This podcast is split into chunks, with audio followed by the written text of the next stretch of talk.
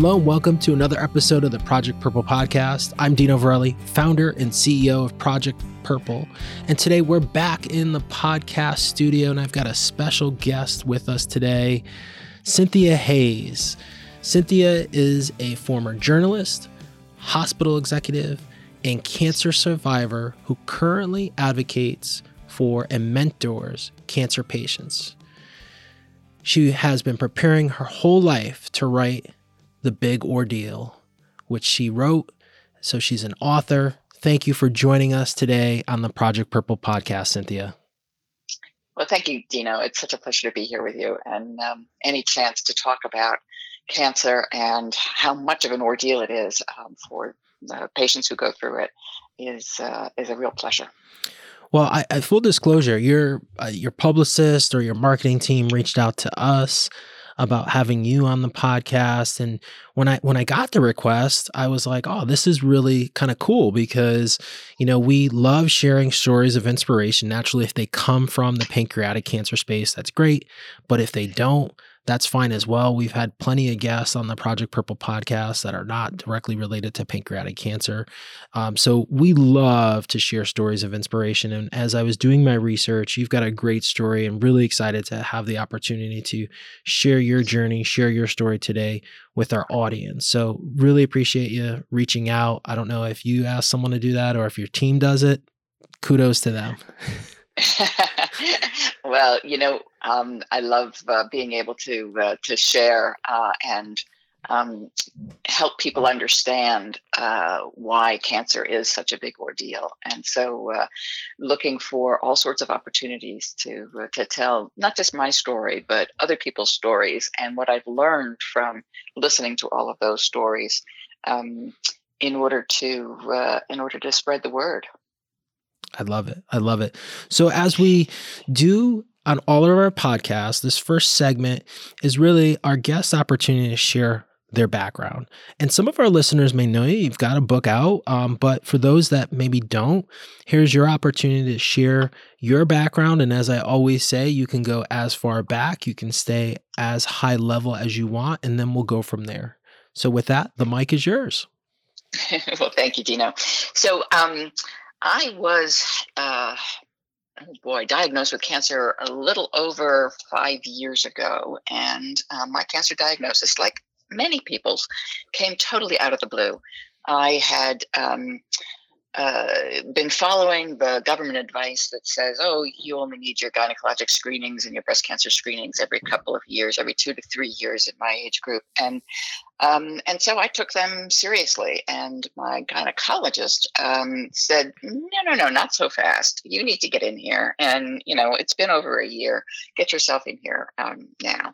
And so I went to see the gynecologist with absolutely no complaints and, and no, uh, no concerns at all. And um, when my phone rang a week later uh, and I saw my gynecologist's name pop up on the screen, I assumed it was a, a billing issue. Um, hmm but uh, you know, even though I was walking down the street and sort of answered the the uh, phone casually while I continued walking, I stopped short when she said, "You've got some blubbity blah cells in your Pap smear, and I don't like it, and you need to come back in for more testing."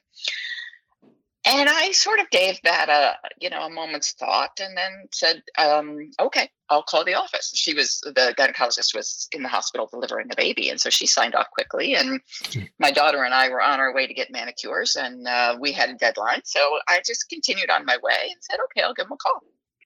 Still not at all worried.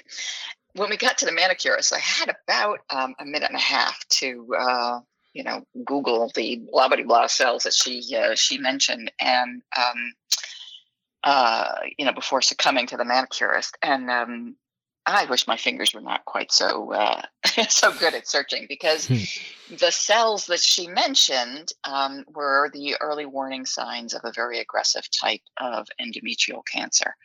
Um, so again, I had no complaints. I had no health concerns at all but I had flunked my pap smear, and now it looked like I was facing um, a death sentence a cancer.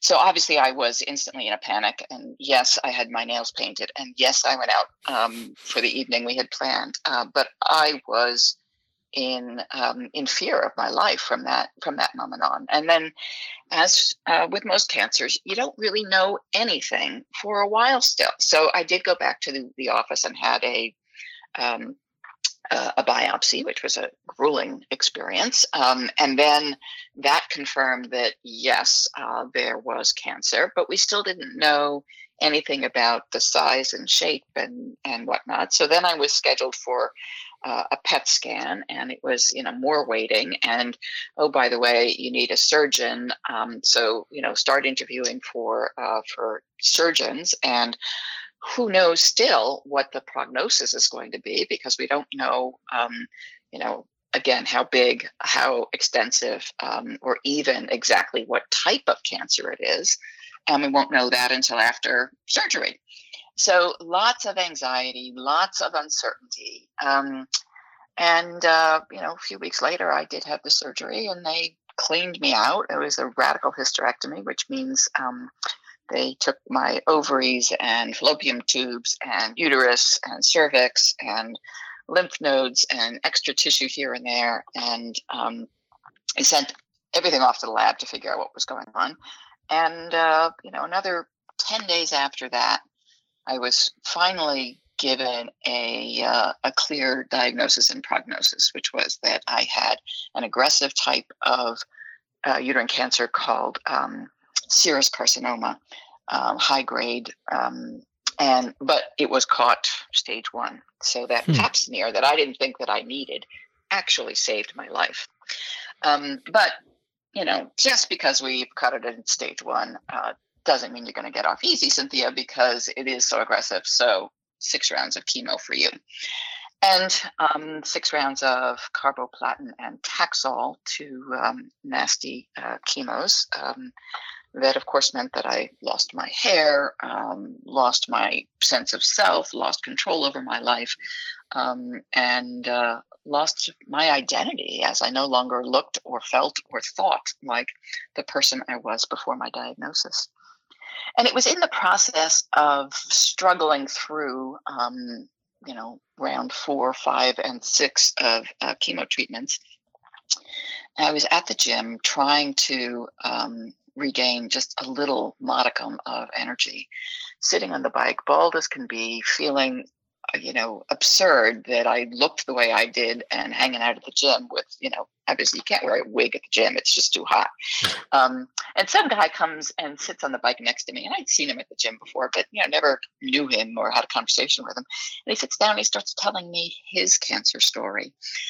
And I realized how um, how many similarities there were between his story and my story. I mean, he talked about the incredible sense of isolation that he felt. And I was like, oh, yeah, Jack got that. He talked about the difficulty of, of communicating with anybody about what he really felt like he was going through. It's like, yep, Jack got that. He talked about the increasing depression as his treatment went on. It's like, yep, Jack got that. I was like, well, so if we feel this way, if we have this common experience, why is it that nobody is talking about it? And that's what got me thinking, well, I should see if there are, in fact, patterns here. Um, and I should ask my doctors questions about why there are patterns here. And um, I began to, uh, to explore. And as a former journalist and management consultant, one thing that I was very good at was asking a lot of questions, uh, synthesizing information, looking for patterns and trends, and beginning to tell a story about them. And, and that's what I ended up doing in the end, I spoke with over a hundred patients um, and you know listened to their stories. And some of those patients were you know, men and women and old and young and recently diagnosed and you know diagnosed ten or more years ago. Um, all different types of, of solid tumors and and um, lead cancers. I mean, just a variety and. Um, mostly here in the states, but also in other uh, places around the world. Um, and the experiences were pretty universal. Um, the emotional roller coaster ride was actually somewhat predictable, um, which got me back to the question of well, why? Why does it happen that way? And more importantly, why do we not talk about it? Why do we not um, anticipate and therefore um, be prepared and able to manage uh, the emotional turmoil of cancer. Everybody talks about the fact that you're going to lose your hair. Why don't we talk about the fact that we're going to lose our minds? um, and my doctors had no good answers for me, which is why I started um, researching in the medical literature and then um, interviewing all sorts of experts, um, uh, including oncologists and psychologists and exercise physiologists and alternative medicine experts and even neuroscientists, trying to understand um, what goes on and why it goes on, and and most importantly, what to do about it. And uh, eventually, I um, wrote and published a book called The Big Ordeal Understanding and Managing the Psychological Turmoil of Cancer. And it is my, um, uh, my firm belief, after all of this research, that um, there are a lot of physiological changes that go on in our bodies as a result of the cancer that's growing within us and as a result of, of various aspects of the treatment that create changes that our brain registers as a need to be depressed, a need to be anxious, um, a need to go back to bed and pull the covers up over our heads. And it's those chemical changes in our body that are driving a lot of the emotional ride that we experience. But because as a society, cancer is still stigmatized and mental health issues are still stigmatized, we don't talk about any of this. And so we all go into it feeling like we are the only ones to ever feel this way. And feeling the additional burden that the um, cancer positivity movement has put on us all that if I show any signs of weakness, I'm not living up to what I need to do in order to be a successful cancer patient which makes it that much harder to accept the fact that, yeah, I want to cry today. I feel bad that I have cancer. I am struggling with all that I'm dealing with. And I just need to cry and I just need to be depressed. And you know what? It turns out that's okay. That's perfectly normal. And that's part of coping with it. Um, so I, I, continue now to um, try to help others understand um, why they feel the way they do and what they can do about it. Um, and hope that bit by bit we can increase the, the conversation around um, the emotional aspects of, of cancer to help people understand that um, it really is a big ordeal and that uh, that they're not alone in what they're uh, what they're going through. I've been ferociously taking notes here. I might need another piece of paper. But I want to I want to back up. You you had so many golden nuggets I call here that I, that I've kind of starred here on my paper. But looking over your bio, I know, and, and, and you haven't mentioned it yet. When you were diagnosed, I think it said in your bio you were uh, you resigned from Montefiore, Montefiore Medical Center in New York City, where you had been the chief, uh, served as the vice president, chief marketing officer prior to your diagnosis. So when you get diagnosed, I know you said like, hey, you know, you you were going regularly. You worked in a medical community for for a time before your diagnosis. So you were eh, eh, consciously aware of like, hey, you got to go for checkups, got to go for routine exams. So it wasn't as if you were avoiding going to the doctor or not being aware of signs and symptoms. Naturally, the, there wasn't no signs and symptoms with this cancer, but I, I just want to talk about this for a second because I think sometimes, you know, people tend to um, be self-aware of what's going on, like something's not right, just as cancer as a whole, and reaching out to their doctor before they their doctor reaches out to them for a routine checkup or something like that. Yeah, I think I think it's it's um, not uncommon for us to feel as if something is wrong in our bodies um, before a cancer diagnosis. But with so many cancers, the something is off is mm-hmm. so ambiguous that it's hard to know what even is.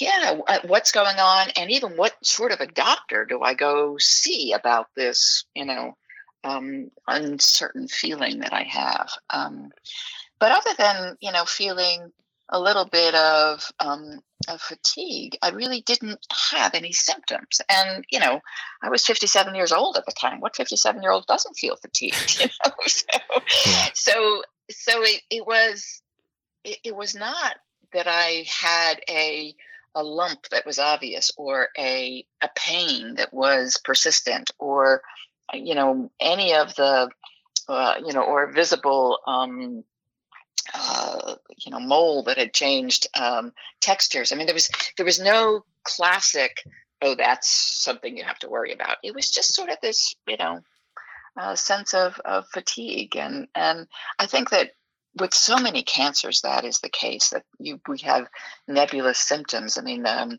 for many uh, gynecologic cancers, the only uh, symptom is a is a nebulous sense of mm, something's not quite right here in my middle. Um, you know, for um, you know pancreatic cancer, many people don't have any pain. No. Um, they don't have anything that says, "Oh, mm, I should go see a." who do I see for pancreas anyway? You know, um, so for most cancers, it's not it's not obvious um, that we have something going on in our bodies or what that something is, and therefore that we need to go see some sort of medical expert to figure it out. So, do you think then? Let me ask this question. I mean, there is guidance on some I mean, cancers, like we know with women annual breast exams, right? Mammograms. We know with men, PSA test for prostate. We know with colonoscopies now. Now the guidance. So there, there's there's some cancers that we do have guidance, but to your point, you know, feeling, you know, off. And if your only symptom is like you feel a little run down, you're tired a bit, lethargic, it could be your diet, it could be seasonality, right? Like there's some people that when the seasons change, they, you know, you lose an hour of sleep because of, uh, you know, the clocks changing or the time zone, you know, the time changing. So that could just be, you know, it's it's wet and rainy. You know, it's it's April. April showers bring May flowers, right? So you you have this kind of grogginess. So, do you think then the medical community as a whole needs to do a better job in maybe messaging that like hey if something just as like hey you feel run down and it's prolonged after uh, you know 2 weeks and you just can't seem to get out of that you know, motion or get out of that funk, let's say, that you should go get, you know, a blood test or you should go see a specialist or who is that person to see? Do you think they fail though? Like the, you know, the, and, and I know that's, that's kind of tough words, but you know, I, I think sometimes we are always our biggest advocates for ourselves, but like to your point, like who do you go see though? Right. Like, yeah, with something and, and, so vague. I think it's really tricky too, because I think that many of the guidelines have been written from the standpoint of, well, if we check PSA too often, we're going to identify things that are never going to be a cancer. Correct. If we do too many, you know, if we do breast exams too early, we're going to identify things that are never going to be a cancer. Um, and same with the gynecologic exams. And so, you know, for years I had had an, an annual pap smear, and that was just, you know, what what we were supposed to do. And then there was a change from, you know, the, the cancer experts, the gynecologic cancer experts that said, no, no, no, every two to three years is fine. And so every two to three years is probably fine for um, the world as a whole. Yeah. But that doesn't necessarily mean it's fine for you as a person. Correct. And um, you know, trying to thread the needle on that, I, I think is a challenge for um, for patients. And so, if the the press is saying, "Well, we've changed the guidelines, and every two to three years is fine," um, and you've got only sort of ambiguous or non-existent symptoms, you know, how do you, know, how do you know that you're supposed to go? Um, and many of us have long-term relationships with uh, our medical professionals. I mean, uh, my gynecologist delivered my babies who are now 28 and 30. I mean, she she knew me well, um, and so you know when she called to say, you know, you need to you need to come in. It's been too long. Um, I took her seriously, but but many people don't have those um, long term or primary care relationships. And so um, it's easy to ignore um, those subtle symptoms and say, oh, I don't have to worry about that. Mm-hmm. Um, I don't need to go get a colonoscopy. I don't even have a you know, a general practitioner who would recommend that I go get a colonoscopy. So I'm just not going to worry about it. Um, and so I think a lot of of cancers don't get diagnosed um, at the earlier stages when they can be um, when they can be more easily treated um, because of the mixed messaging around. We'll pay attention to your body, and but there obscure symptoms, but you know, go get screenings, but not too often. And, yeah. and so it's hard. It's hard to know what to do and how to take care of your body, um, given the threat of cancer. And then, Cynthia, let's just throw in the things that you don't control, like a pandemic. Oh, right. yeah. So, you know, just imagine now. So, we talk about like controlling what you can control a lot on this podcast. And so, all right, so you can control in a way the communication with your doctors, right?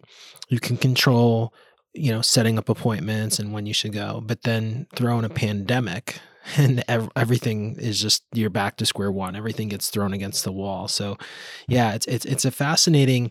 I, I would love to maybe do an episode on this subject um, in terms of messaging, because. I think in in a way, yeah, there are, there are guidelines, but you know that's something that we struggle here with. You know, there, there's guidelines, but like clearly there's people now we know with genetics, right? And this is not just for pancreatic cancer, but all cancers. That there's just a, a certain percentage of the population that are predisposed because of the genes that make up their body, um, that they are going to get certain cancers more so than maybe other people. And those folks need to be aware of that. They need to probably be in surveillance and screening and, you know, be aware of that, um, that risk. And, and so that's a, that's a real challenge. And, and, you know, I think that's something that I, I think the medical community as a whole is trying to do a better job of it, but I think, you know, it's, it's hard. Um, you know, I think the other thing and, you know, maybe we, we, uh, we, we might not want to go down this road, but you know, access to care I think is different. You know, we're here in the the, the Northeast, New York, Connecticut. You know, I, th- I think we we have pretty good access to care. We have multiple resources and access to care, but certain parts of the country don't um, and and that's a that's a real challenge. Um, and also from from access to care, we can go down the road of, of specialty of care, right? Um, that's right. New York, you can go to ma- most of the major medical centers, and you know probably get soup to nuts in terms of what the specialty may be for certain types of cancer. Other parts of the country, you may just get you know, and no offense to anyone, you're just going to get a generalist, you know, in terms of cancer treatment, and that might not be the best person to, to be there for your your cancer treatment. So, you know, it's it's a really um, interesting story that we could go down, uh, you know, and talk about that. Uh, but I I do think going back to this, being self aware and knowing yes you know that uh, that you go for these routine visits is is really critical, especially during this this COVID pandemic. I, I want. Yeah. I want to shift here because um, you mentioned in your background, you know, you were at the gym and uh, the gentleman came over to you and, and kind of sat with you and you kind of had like I, I, guess I would call that uh, maybe a tipping point or you know the moment that the light bulb goes off. Was that really the moment for you that said, "Hey, like I, would like to like because I I really love to learn more about you know what was that moment or maybe there were moments during that journey that you went through that were like hey I want to share this. And naturally being a former journalist you probably had that kind of spirit already that you were probably already maybe writing about this or thinking about it but what were those moments that kind of really kind of pushed you over that edge or made that tip happen where you said, all right, I'm going to do this. I want to share this?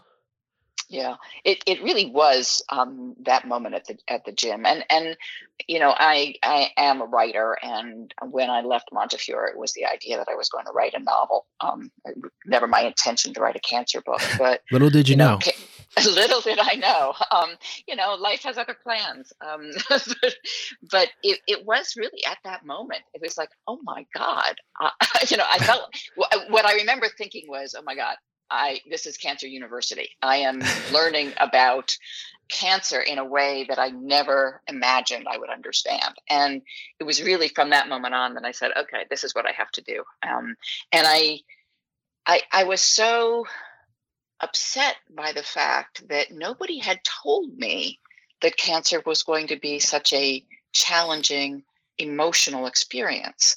And yet here was somebody who was telling me that they had the exact same emotions.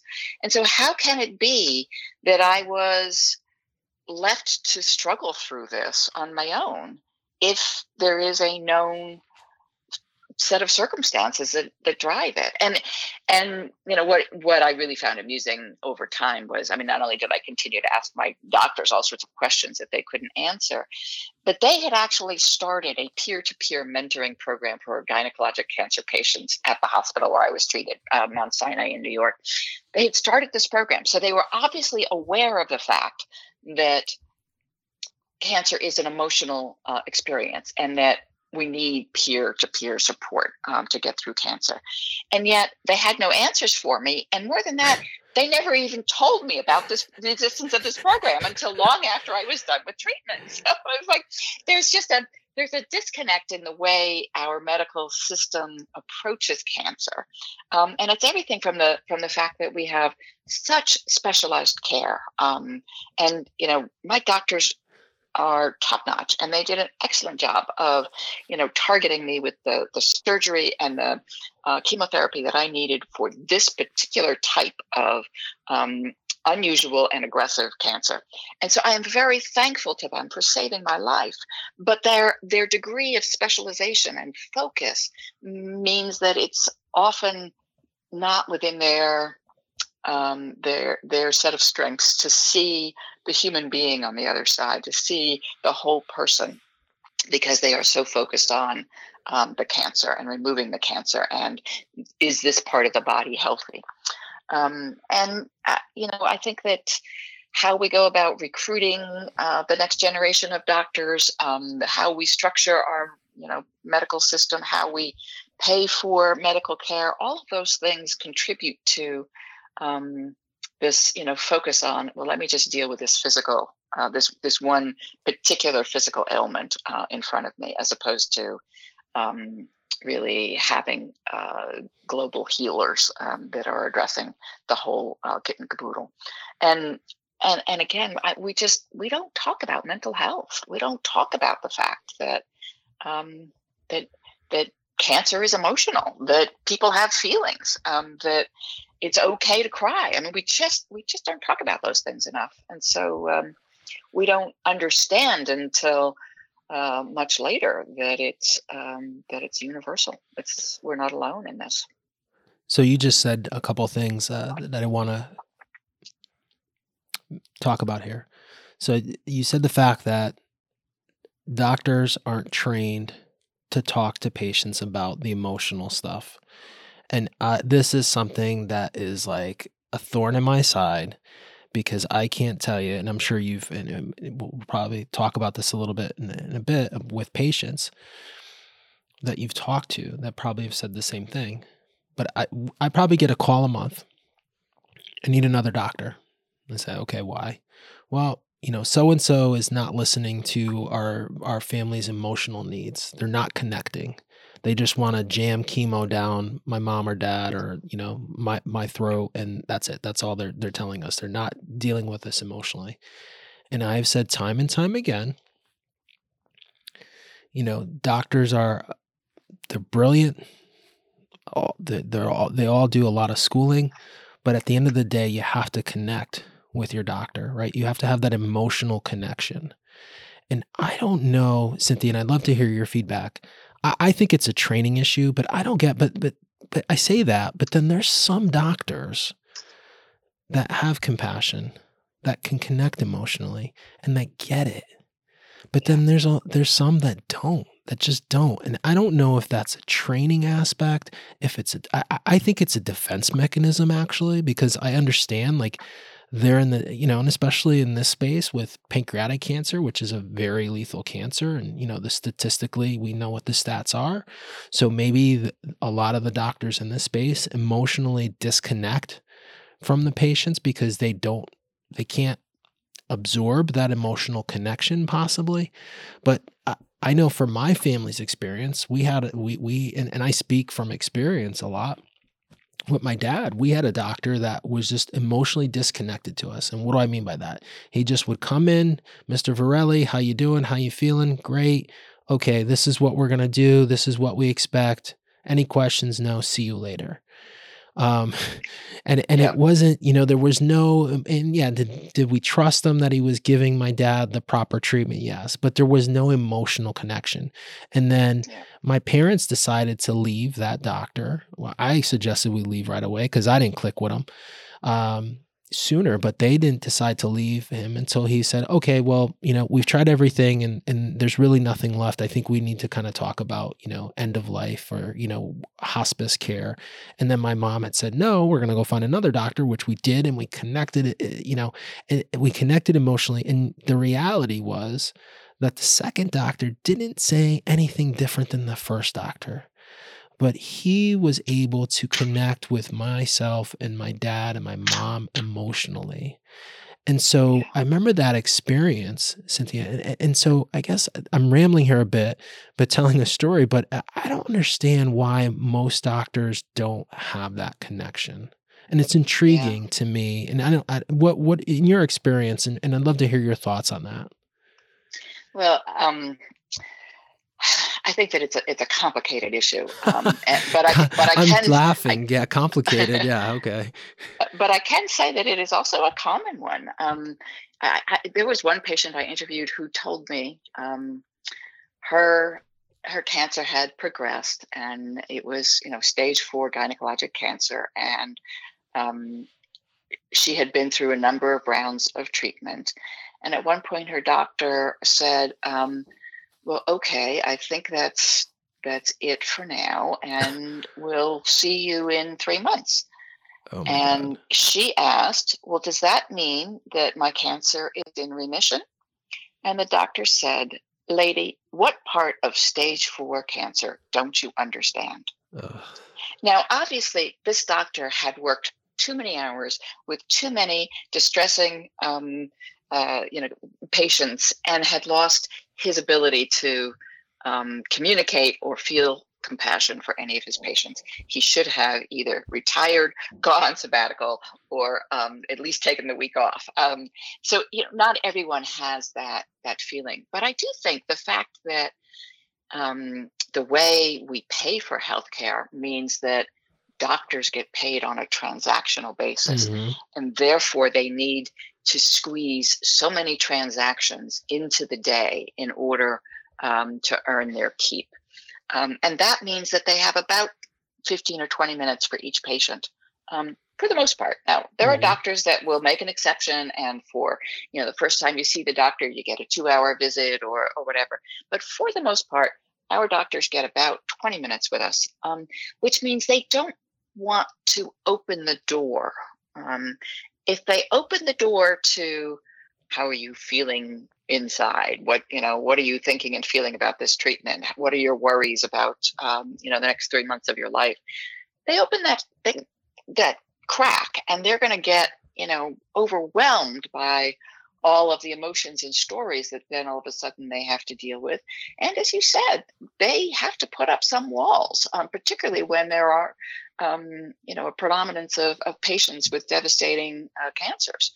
Um, if you become friendly and compassionate to um, every single patient that you work with, and you know, 80% of them you know die within five years that's a tremendous amount of loss that you as a as a human being have to deal with. Um, the uh, the doctor who wrote the foreword of my book, Anne Marie Bedeau, um, she was very close with uh, one of her patients who had uh, recurrent uh, cancer, and um, and when this patient died after 15 years of, of being treated by uh, by this doctor, um, uh, she felt a, a, tremendous sense of loss and said, "I can't allow myself to get that close to my patients mm-hmm. uh, all the time because I need to protect myself. Um, and so I think that there's a, a, a, real lot of, of things going on here. I also think that the way we recruit medical students um, is not necessarily conducive to um, the whole healer uh, aspect of, of care that we would want. You know, the, the degree of scientific knowledge that is required um, and the, the type of training um, that is required um, allows people to thrive who are not necessarily the people that would be the most compassionate. Um, you know, they they may be more introverted and knowledge oriented as opposed to extroverted and people oriented and that that comes through in both the brilliant breakthroughs that we've had in cancer treatment but also in the lack of compassionate communication um, with our patient with patients. But that said i agree wholeheartedly that one of the most important things we have to do as patients is advocate for ourselves. And if that means changing um, doctors, then that's the right thing to do. You can't you can't advocate for yourself if the doctor doesn't want to partner with you, if the doctor isn't able to communicate with you, and you're not feeling like there's a communication connection. Um, and that's a, a, really important part of uh, uh, recovering our health is to is to be able to experience that connection.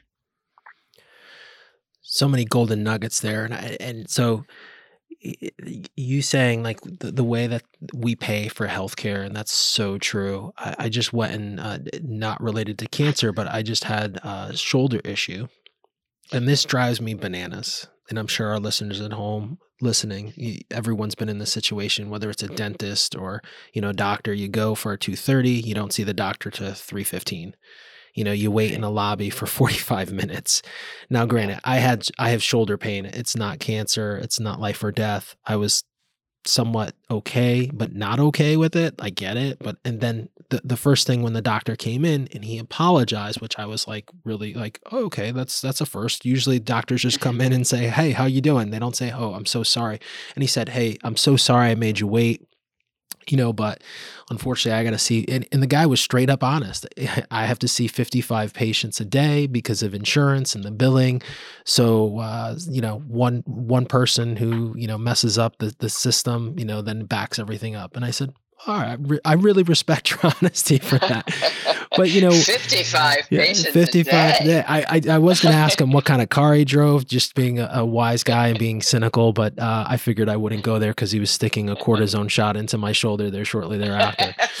um, but so, but but in all seriousness, the system itself, you know, and hearing you hearing you talk about this and taking notes so that like is the system i think the system's broken. I think we know that right? There's like a big issue here with healthcare. Not that uh, other countries do it better or you know that our system is the best or the worst but i i, I think there, there, there could be changes uh, that could make things really better and, and, you know, and you, you talk about recruiting medical students, and I, and I just remember, you know, that track, you know, medical students, they go to school for a long time. You usually do see introverts uh, versus the extrovert. But I do think, and, and, and I, I, I, should say, I do know there's plenty of extroverts out there.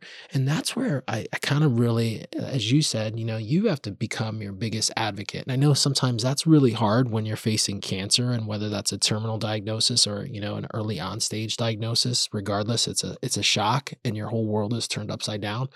So i think sometimes it's really hard to think like that right? Like people say well i want the best doctor in the world. Well the best doctor in the world could be a total introvert and a total jerk and you know give you that similar story that you just shared with us where they say okay well we'll see you in 3 months. You know what does that mean? You know kind of kind of analogy.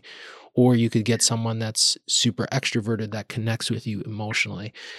And so I guess in saying all this, in your experience and your research, what do you think most patients do? Because I, I, think that's really hard, right? And we try to advocate here to like do your homework, get a second opinion.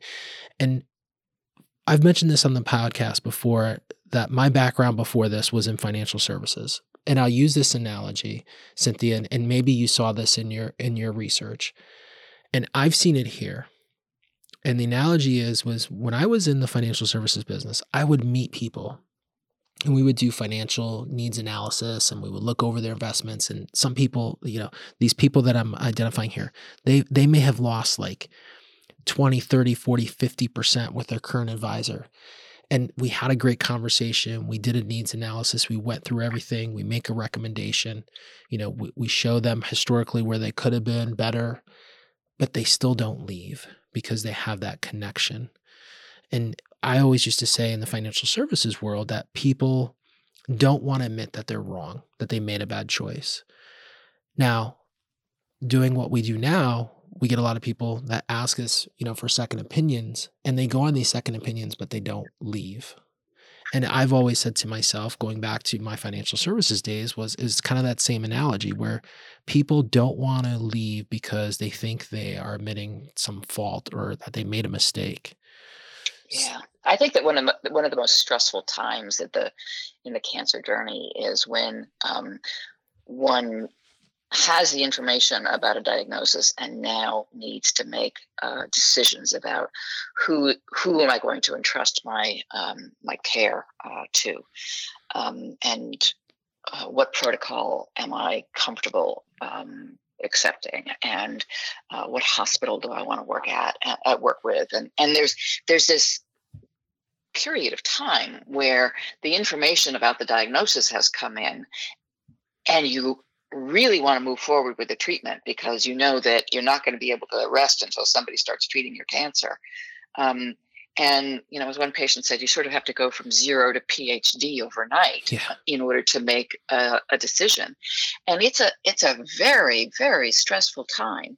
Um, and I think that we do invest a lot of ourselves in first making that decision, but then honoring that decision, having um, invested so much in making that decision. So I, you know, there was one patient who had a, a rare type of cancer um, who said, you know, she could either go with the doctor who um, did the research um, on this cancer to determine what works and what doesn't work. Or she could go with the doctor who wrote the protocol. I mean, so there were 2 mm-hmm. fabulous doctors um, how could she possibly choose? You know, one was an older gentleman, one was a younger woman, one had, you know, degrees from, you know, the top three universities, the other had degrees from, you know, five of the top six universities. I mean, just, you know, there was, you could compare them in so many different ways, and they were both excellent choices. And ultimately, it came down to which one did she feel most comfortable with? Um, who could she have a conversation with? Uh, one made her cry for asking too many questions. And so i'm going with the other one. Um, and and we all make decisions like that where it's a combination of using our you know prefrontal cortex to really think and rationalize that decision but then ultimately going with our gut. Um, and then because we've made that decision and because we've invested so much energy in that decision we really feel compelled to stick with it. And it's so it is it is hard for somebody to um, to make a switch because making a switch also means that you introduce some doubt in your mm-hmm. own mind about did I do something wrong? Have I done everything I can possibly do um, to get well? Or by choosing the wrong doctor, did I um, preclude myself from getting healthy? Did I do something that's going to make it harder for me to recover? Um, and we don't we don't want to give ourselves any more guilt and responsibility towards our cancer than than absolutely necessary. Um, and so that adds to the to the difficulty of of switching. Um, you know it, it's really it's complicated when we get a cancer diagnosis because so much of what drives cancer is beyond our control. Um, it's it is our genetics. It's the environmental factors that we can't control: the air we breathe, the water we drink, the foods we consume, um, and and just the amount of stress in our in our lives. Some mm-hmm. of which we might be able to control, but a lot of which we can't. You know, as as, as my doctor explained it to me, it's sort of like a a, a balance scale, and there are all of these things that um, drive the production of cancer in our bodies. And then there are a bunch of things that help strengthen the immune system uh, to allow us to innately fight against cancer and therefore prevent cancer from taking hold. And exercise and diet and stress reduction, um, all of those things can help us strengthen the immune system and therefore. Um, you know, if a cancerous cell should happen to emerge, allow the body to uh, eliminate it before it, it becomes uh, dangerous. But bigger factors are things that we can control, like our genetic uh, predisposition to cancer, like um, you know the amount of, of pollution we're exposed to, um, mm-hmm. the you know chemicals on our food that we're unaware of, the um, the air we breathe. I mean, yes, we can quit smoking. Yes, we can um, you know eat more organic produce, but even those two things and, and you know smoking is is a big one because uh, i think research now says it contributes to something like 20% of all cancers um, but it contributes to um, we all know somebody who smoked three packs a day and never developed cancer. cancer you know, yeah. so how how is it fair here that you know somebody who leads a perfectly healthy life um, should actually develop cancer? And it's that lack of control that makes us feel so um, uh, you know, like like life is unfair when we actually hear that diagnosis. And it's also part of what contributes to the stress around the diagnosis is that we realize the degree to which life is out of control. And we don't have control over who gets cancer. We don't have control over what our, our treatment is going to be. We don't have control over how our bodies are going to respond to um, uh, to treatment, um, whether or not we are going to recover. There's just so much that's unknown, and that uncertainty is uh, a tremendous um, uh, creator of stress for all of us. Yeah, it's fascinating. I mean, you you said some very powerful things there, and, and I think you know you I said you kind of worry about what you can control and not what you can't control. So, like you said, we've known people that smoke three packs a day. Uh, I've known people that you know have been guests on this podcast that have worked out, lived uh, a very um, clean lifestyle in terms of their diet, their mental awareness, and they still get cancer. And those are the things that, you know, they didn't have control of, but they did everything they could to get them to that point to be able to fight that. You mentioned the mental aspect, and I know we've talked a lot. You've mentioned mental a lot here.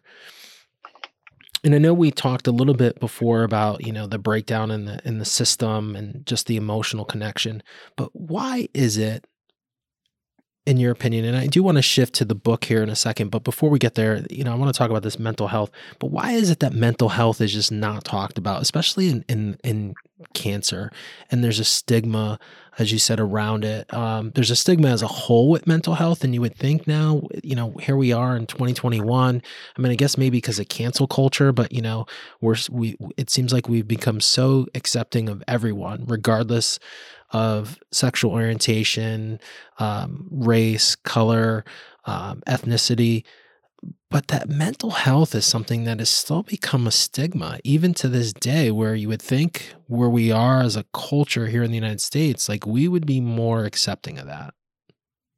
Yeah, you would you would think we would be more accepting yeah. of that. Um, I think that you know some of it is uh, you know particularly you know here in New England and, and the East Coast, our puritanical heritage. You know that um, um, we don't like to believe that um, there are physiological drivers of emotional health, but rather view it as a weakness. And mm-hmm. I, and I think that that's a a real um, a real problem. Um, you know, I, I like I, I just you know I keep on repeating it's not you it's chemistry you know yeah. it's it's brain chemistry and um, I think that uh, uh, there has been a lag in an understanding about what goes on in the brain that has um, allowed for the stigma of mental health um, issues to uh, to persist. You know, and we have um, much more of our understanding of um, human beings has been focused on understanding the body and much less on understanding the mind. And because of that, um, and because it is harder to understand the mind, um, it, it's allowed uh, our historic beliefs that um, we should be able to control our behavior. We should be able to control our uh, our feelings to to persist, and that's allowed the stigma uh, around mental health to uh, to continue. Um, another real big aha moment for me um, with this book came when I had my first conversation with a neuroscientist, and I was trying to understand, yeah, but but what is it specifically about cancer that makes it more emotional because a number of patients that I had interviewed said, "Well, I had open heart surgery; that was a breeze," or "I had a, you know, a brain uh, uh, aneurysm, and that was that was nothing compared to cancer." I was like, "Well, why is cancer so much worse?" And so I was trying to understand that, and um, neuroscientists started talking to me about something called sickness behavior. And as he explained it to me, um, there's a class of proteins that our bodies make called cytokines. And mm-hmm. cytokines have been in the news a little bit related to, to COVID yeah. um, and cytokine storms. But cytokines are proteins that allow the immune system to communicate with itself. And there are pro inflammatory cytokines and anti inflammatory cytokines that usually stay in balance and they go you know up and down depending upon what's going on in our body but they tend to mm, go back to homeostasis. So you get a paper cut and cytokine pro-inflammatory cytokines are released right away um, to signal for the body to first of all bring platelets over to that paper cut to start the healing process and stop you from bleeding. And then secondly to bring white blood cells over and make sure that uh, no infection gets in.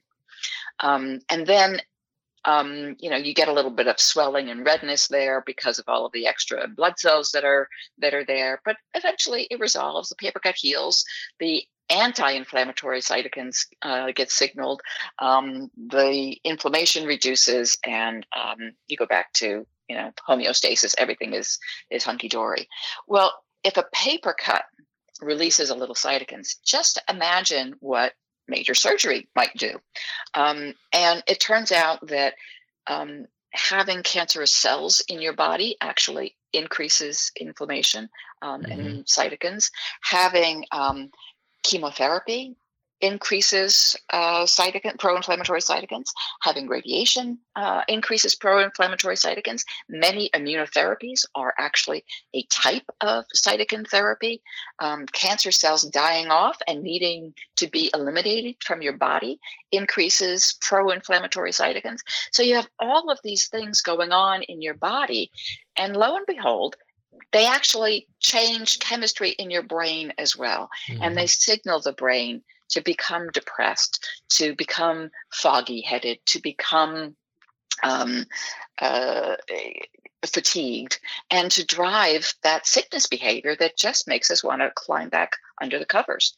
Um, and when you see that that that is happening because of physiological changes. It's not because I'm weak that I want to cry, but I'm crying because my body is saying that crying is the right thing to do, that going back to bed is the right thing to do, that being tired is the right thing to do, that being depressed is the right thing to do.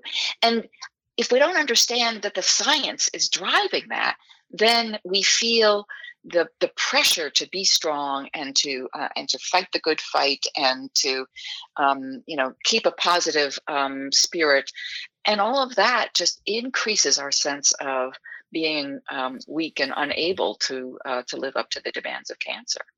So um, for me, that that big aha was there are physical drivers of all of this that explain a lot of what many people feel when they're going through cancer. Um, and obviously, you know, our our unique DNA, our unique um, personal histories, um, you know, people who experienced more trauma in their um, in their upbringing are more sensitive to um, to stress and therefore more likely to have a greater stress reaction and a greater uh, inflammatory uh, response to um, cancer and its treatment than people that uh, you know never experienced any trauma in their lives. Um, you know, so we're all we're all different, and not only our our brain our body chemistry is different and our brain chemistry is different but how we internalize those emotions and then express those emotions to ourselves and others um, also varies. So that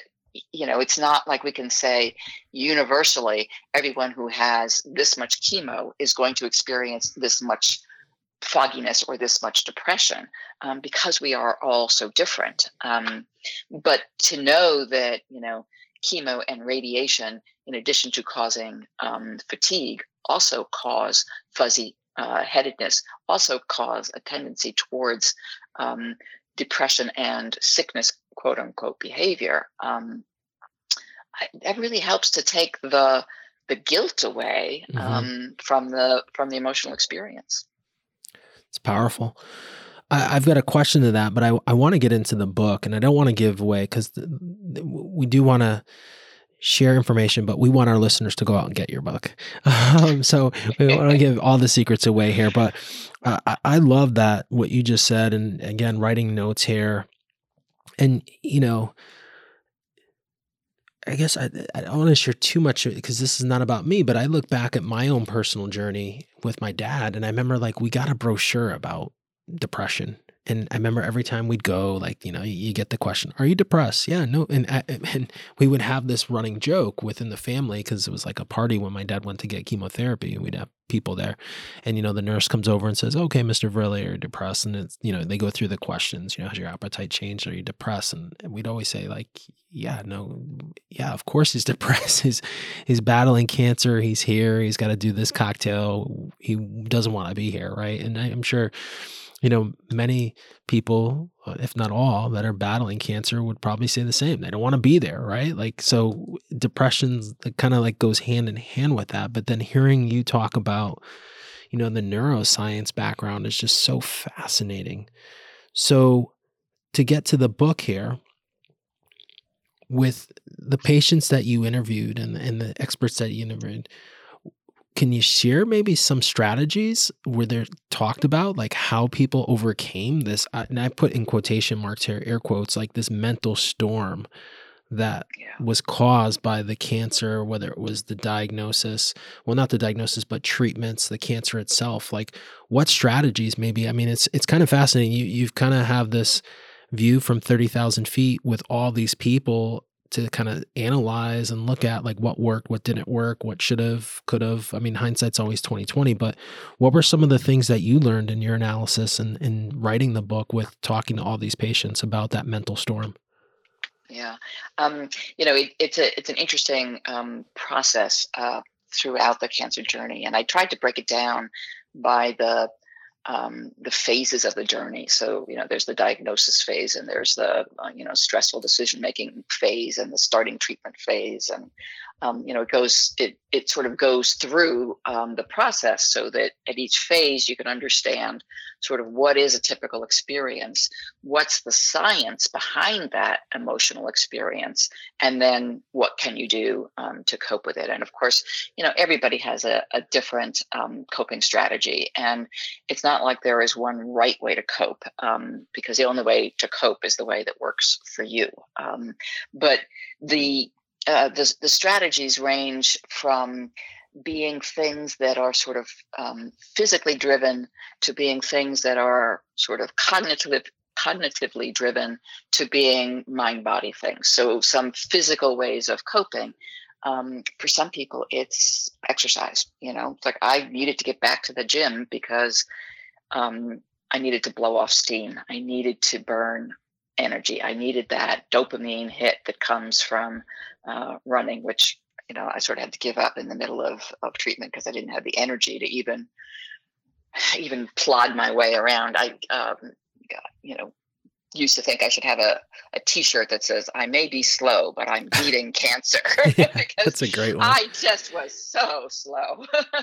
um, but but that physical way of coping um, works for a lot of people and you know it involves things like hugging which releases oxytocin. It involves things like um, laughing um, petting your you know your dog or your cat. I mean uh, getting a good night's sleep um, eating foods that you enjoy. All of those things give us pleasure and help to um, release beneficial um, hormones and chemicals in our brain um, for some people, uh, they are more comforted by um, coping processes that allow them to um, regain a sense of, of control. Um, so, uh, problem solving, breaking the problem down into you know baby steps and and bite sized pieces that allow them to um, to deal with that particular piece of the pie on any uh, given moment.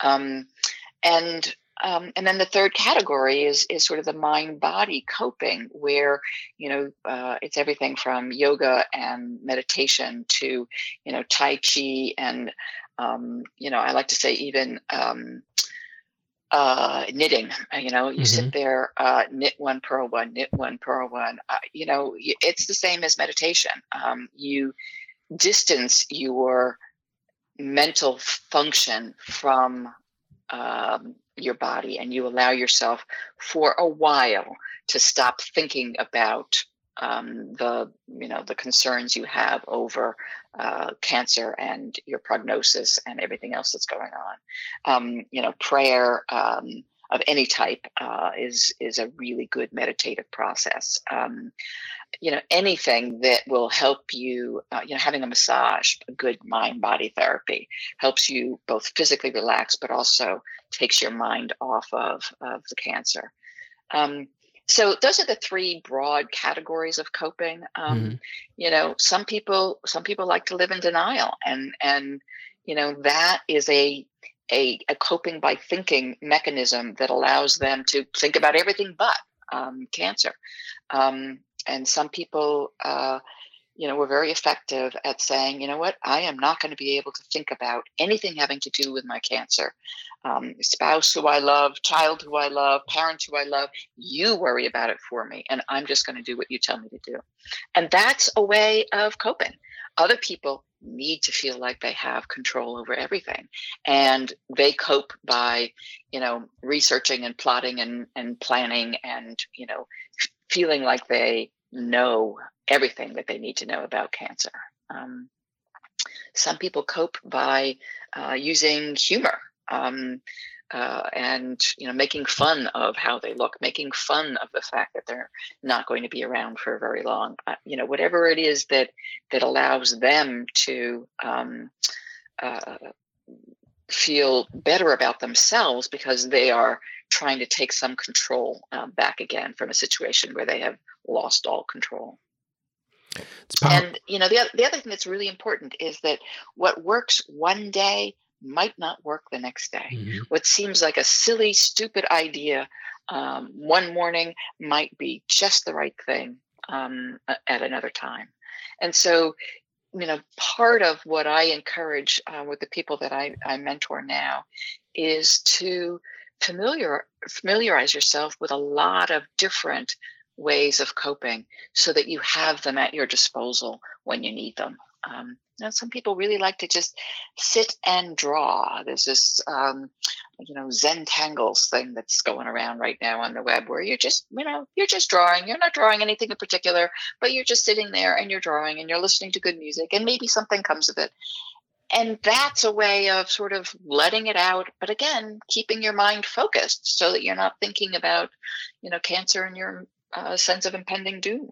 Um, you know, so lots of lots of different tools that we can use, so long as we are receptive to the idea that we have to cope, um, as opposed to being in uh, full denial. Um, you know, I had uh, one patient ask me once, you know, can you ever be too good at coping and the answer is yes you can you can be too good at coping you can be so good at coping that you don't allow yourself to understand that you're having an emotional experience. You're you put up such defensive walls around um, the idea that you need to cope that you you don't cope. And then, um, as another patient told me, you know, decades after um, his cancer uh, diagnosis, he found himself suicidal because he hadn't actually processed any of the loss that he had experienced until you know he had his uh, he had osteosarcoma and his uh, leg amputated at age 17 and he was in his 50s before he came to terms with all of that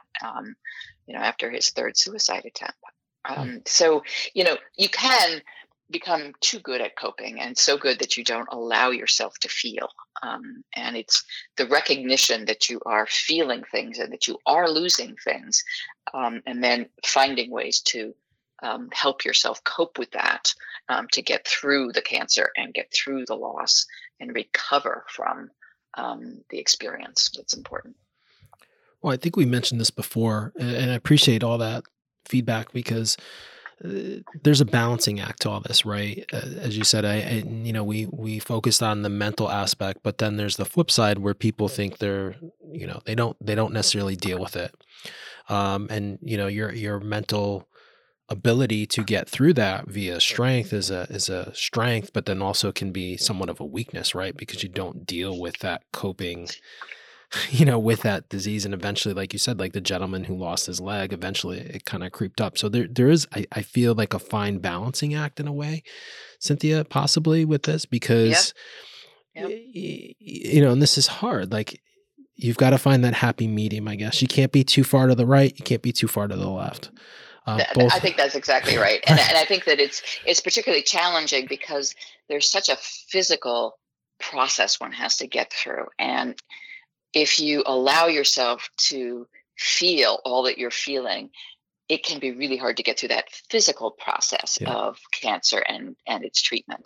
And so sometimes, you know, people put up those um, you know denial defenses and and you know that strength in order to carry them through the treatment phase, and then they're done with that first round, maybe end of treatment for them, and then they experience um, the tremendous loss and depression that comes from like you know what the hell just happened to me? I got hit by a truck. And and sometimes that's even harder because now they no longer are sitting with a group of other people going through chemotherapy. They're no longer being uh, you know, seeing their doctors on a you know weekly or tri-weekly schedule or whatever, and they sort of their friends think, oh well, you know, they're done with treatment, everything is fine now, and they're still feeling very isolated, and that's when it hits them. Oh my God, how much my life has changed um, as a result of cancer, as a result of all that I've gone through, and at that point we are so far from being physically recovered much less you know emotionally recovered and that's when we often feel most isolated and alone and um, feel the weight of the loss. Absolutely and i think though selling here i'll put on salesman hat there's resources out there to help you get through this ordeal and this is why you decided to do what you did right? So your book here you know is a is a as a way that people can get through that journey, you know, and find maybe that happy medium.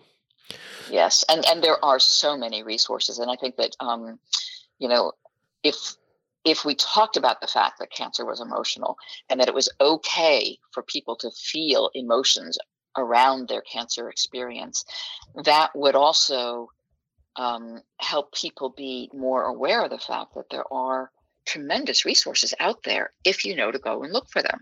So, you know, because it's not okay to feel emotional, we don't think that it's okay to look for support. Um, and you know, uh, my my mission is to help people understand that it's okay uh, to be emotional around cancer and go and find so many of the fabulous support resources um, that are out there because there are um, there are terrific uh, support resources, whether it's um, you know a chat room or an online um, uh, group, a, you know a, a Zoom um, support group, or a you know someday please a live and in person uh, support group again.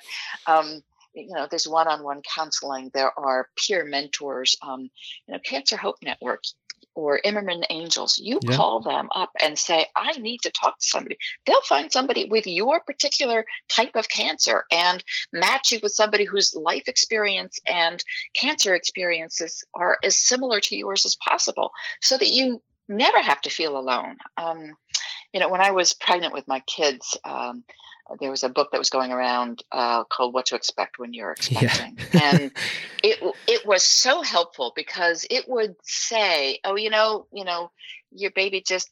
You know, pooped green goo. Oh, that's perfectly normal. Um, and to have somebody tell you that's perfectly normal, and here's what I did about it. It just it it takes some of the burden off of that you know, of that feeling. Oh, you feel queasy after chemo? That's perfectly normal. Here's you know what I did to deal with my uh, with my queasiness. Oh, you feel depressed? That's perfectly normal.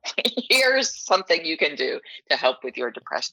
Uh, and you know, if we normalize the emotional experience, then we will normalize the reaching out for support, and many more people will feel supported and take advantage of the tremendous resources that are there so powerful and there and to your point there there's so many groups and that we've we've talked about that quite often that no one should fight any cancer in particular you know where pancreatic cancer alone and there's so many groups you mentioned Imerman Angels we we have a partnership with them I know you're also a director for Moving for Life um, you know which encourages cancer recovery through dance exercise um, you know, and, and, of a global focus on cancer and provides education and support. So there's so many groups. I, I think that's something that I hope our audience listening, like if someone is battling any type of cancer, there are groups. Don't be afraid to ask for help.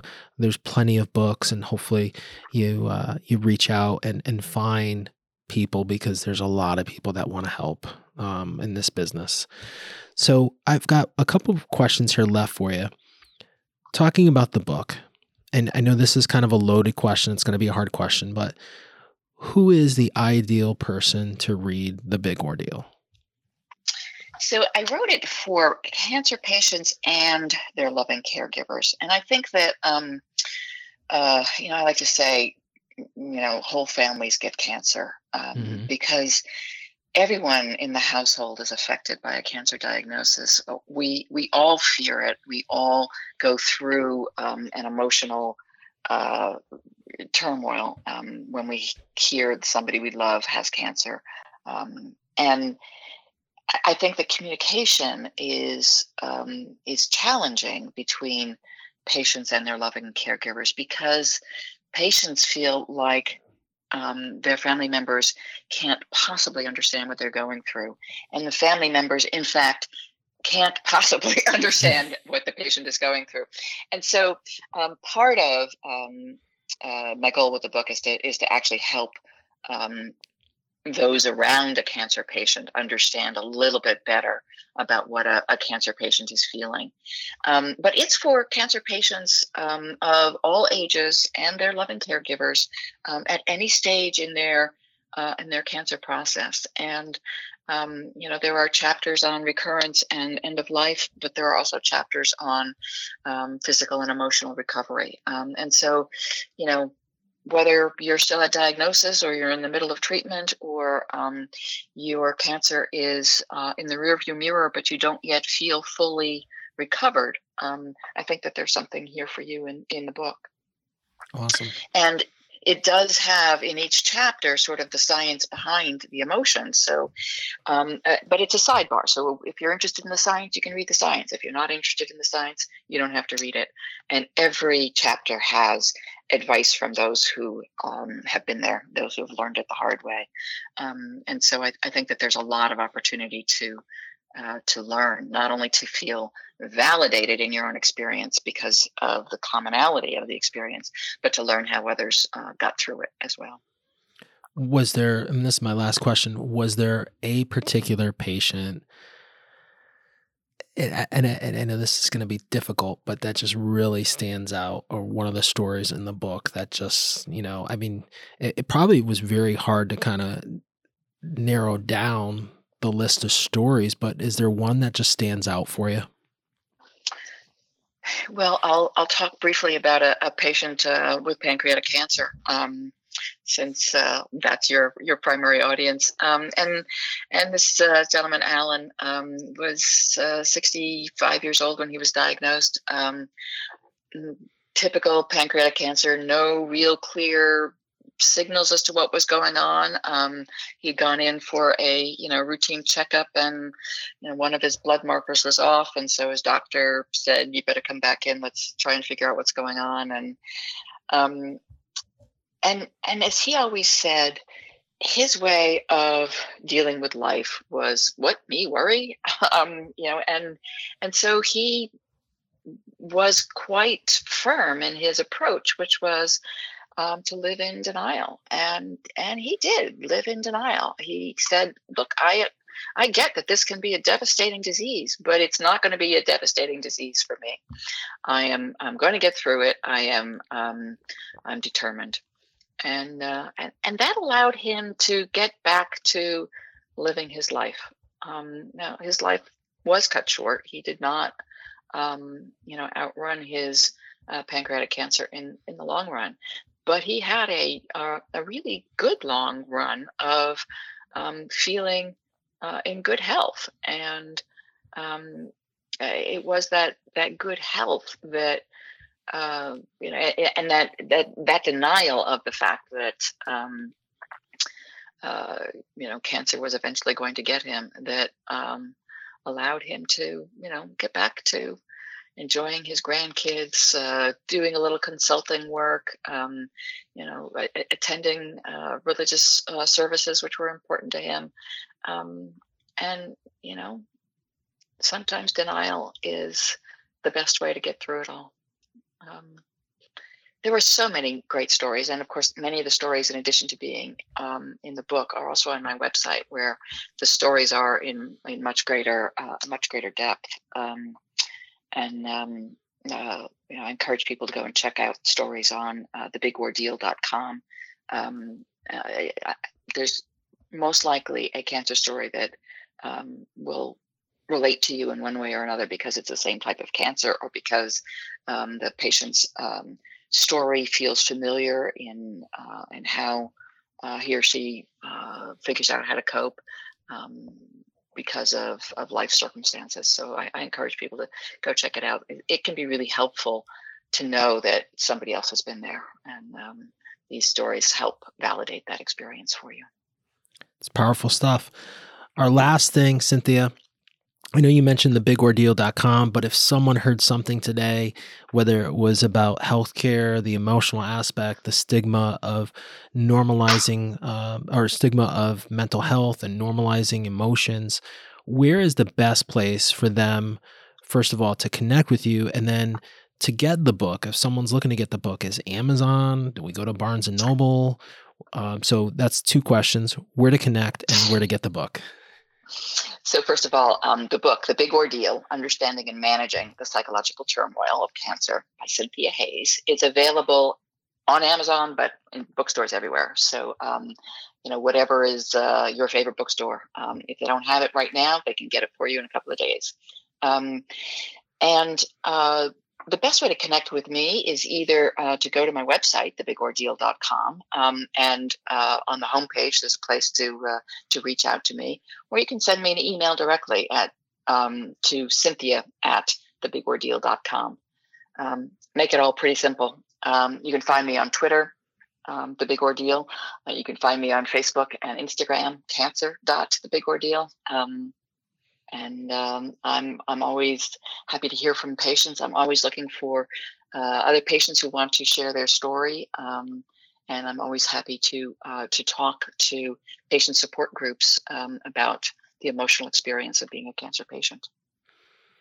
Well, Cynthia, thank you for coming on the Project Purple podcast and sharing your journey with cancer and all the great things you are doing for the cancer community as a whole. I mean, we could have gone down some roads here that I would love to maybe revisit in the future because, you know, what, what we discussed about the system and the healthcare. I mean, you know, th- this is just such a, a poignant topic. I, I don't know if it's maybe just because we're coming, well, we're still in this pandemic, but we're slowly coming out of it. And some parts of the country have, have been out of it for longer than other parts.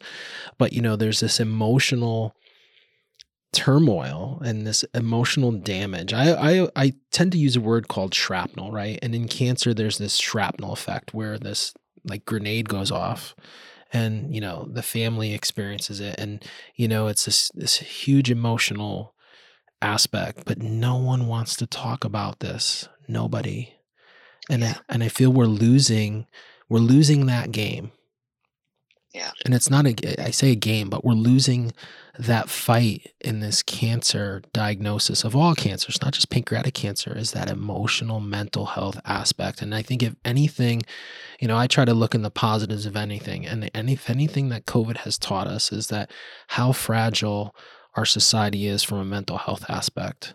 You know, we had people locked up, and now we have people that are still locked up that probably shouldn't be locked up. It's okay to come out of your house do yeah. the do it's the proper it's okay to come out right it's okay yeah. but like you know people are so like the mental health aspect of that but now you throw cancer into the mix and but it's and to that point it's okay to have emotions right? If you're fighting cancer it's okay to cry. It's okay to be to feel like you're weak. There's support. There's help. It's okay. But people have to come out and we have to be accepting of that. And there are a lot of groups that are accepting of that. So this is just such a powerful conversation. I'm glad we had it. So thank you for being a guest on the podcast. I really appreciate well, it. well thank you Thank you so much, Dino. This has been uh, such an interesting conversation, and um, and I hope uh, your audience hears something that helps. Thank you, Cynthia. Thank you, audience, for listening.